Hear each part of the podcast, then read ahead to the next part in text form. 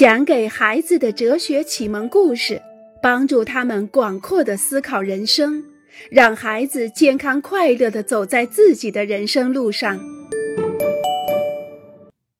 这是假话，却不会伤人。扎夏利的奶奶送给他一顶印第安式的帐篷，这是顶五颜六色的很好看的帐篷，而且很大。夏天的时候，扎夏利至少可以和两个朋友睡在里面。什么都好，就是有一个小问题：奶奶已经连续三年在圣诞节给他同样的礼物了。也可以这样说，扎夏利感到失望，非常失望。他本来希望得到其他礼物，尤其是上个圣诞节的时候，他还特意告诉奶奶，他已经有了一顶同样的帐篷了。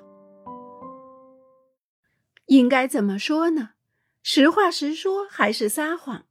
告诉奶奶真相让奶奶伤心，还是为了不让奶奶难过而说假话？应该永远说真话，撒谎很糟糕。一定要避免伤害别人，在这两者之间真的很难做出选择。扎夏利有几种选择。实话实说。奶奶，你已经送给我两顶印第安式帐篷了，这已经是第三顶了。得到三个一样的礼物，真的让我高兴不起来。怎么会呢？可能是您对我根本不在意，也许是您现在失去记忆力了。彻底撒谎。谢谢奶奶，你送给我的礼物真是太好了。这顶帐篷很漂亮，我非常喜欢。半真半假。谢谢奶奶，能送给我一个礼物真是太好了。您知道吗？下个圣诞节的时候，我非常愿意和你一起去买礼物。每个人都应该找到自己的说法，每个人都应该给真话找到合适的位置。如果扎夏利对奶奶说谎，这并不是为了逃避惩罚，或者是为了让别人替他受过。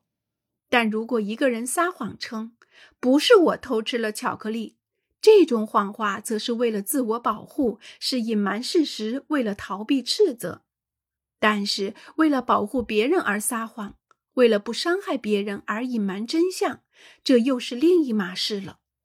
在这种情况下，在言语中稍稍加一点谎言，并不一定是件坏事。为了让生活简单轻松，难道我们不需要一点点假话吗？如果扎夏利演演戏，说点假话，没有人会责怪他。这虽然不全是真话，却令人高兴。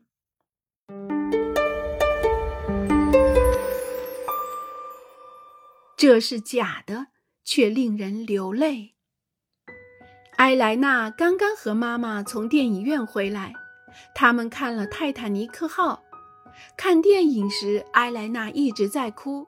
两只眼睛红红的，他的妈妈也在不停地擦鼻子、抹眼泪。其中有一幕，里奥纳多·迪卡布里奥停止了呼吸，而他的爱人不得不在深夜里孤独地待在冰冷的海水里。这真是凄惨啊！埃莱娜缩在自己的座位上，暗自抽泣流泪，一直到电影结束。回到家以后，他看到爸爸正在看电视新闻。天哪，他简直不敢相信自己的眼睛！主持人正在采访着里奥纳多·迪卡布里奥。埃莱娜彻底糊涂了，他不是刚刚死掉了吗？他的身体慢慢的沉在冰冷的海洋深处，他已经消失了。那么，他怎么会出现在电视里呢？他在那儿做什么？他一副怡然自得的样子，正坐在椅子上微笑呢。埃莱娜只有六岁，她还小，还不知道被海水淹没的只是影片中的一个演员扮演的角色，是假装死掉的。她为此而哭泣是很正常的事情。看到一个人死去，总是凄惨的，令人伤心的。但是他的妈妈却很清楚的知道这一切都不是真的，可是他也哭了。在不同的国家，成千上万的人都在看这个电影时感到悲伤，电影虽然是假的，可是却如真的一般感人。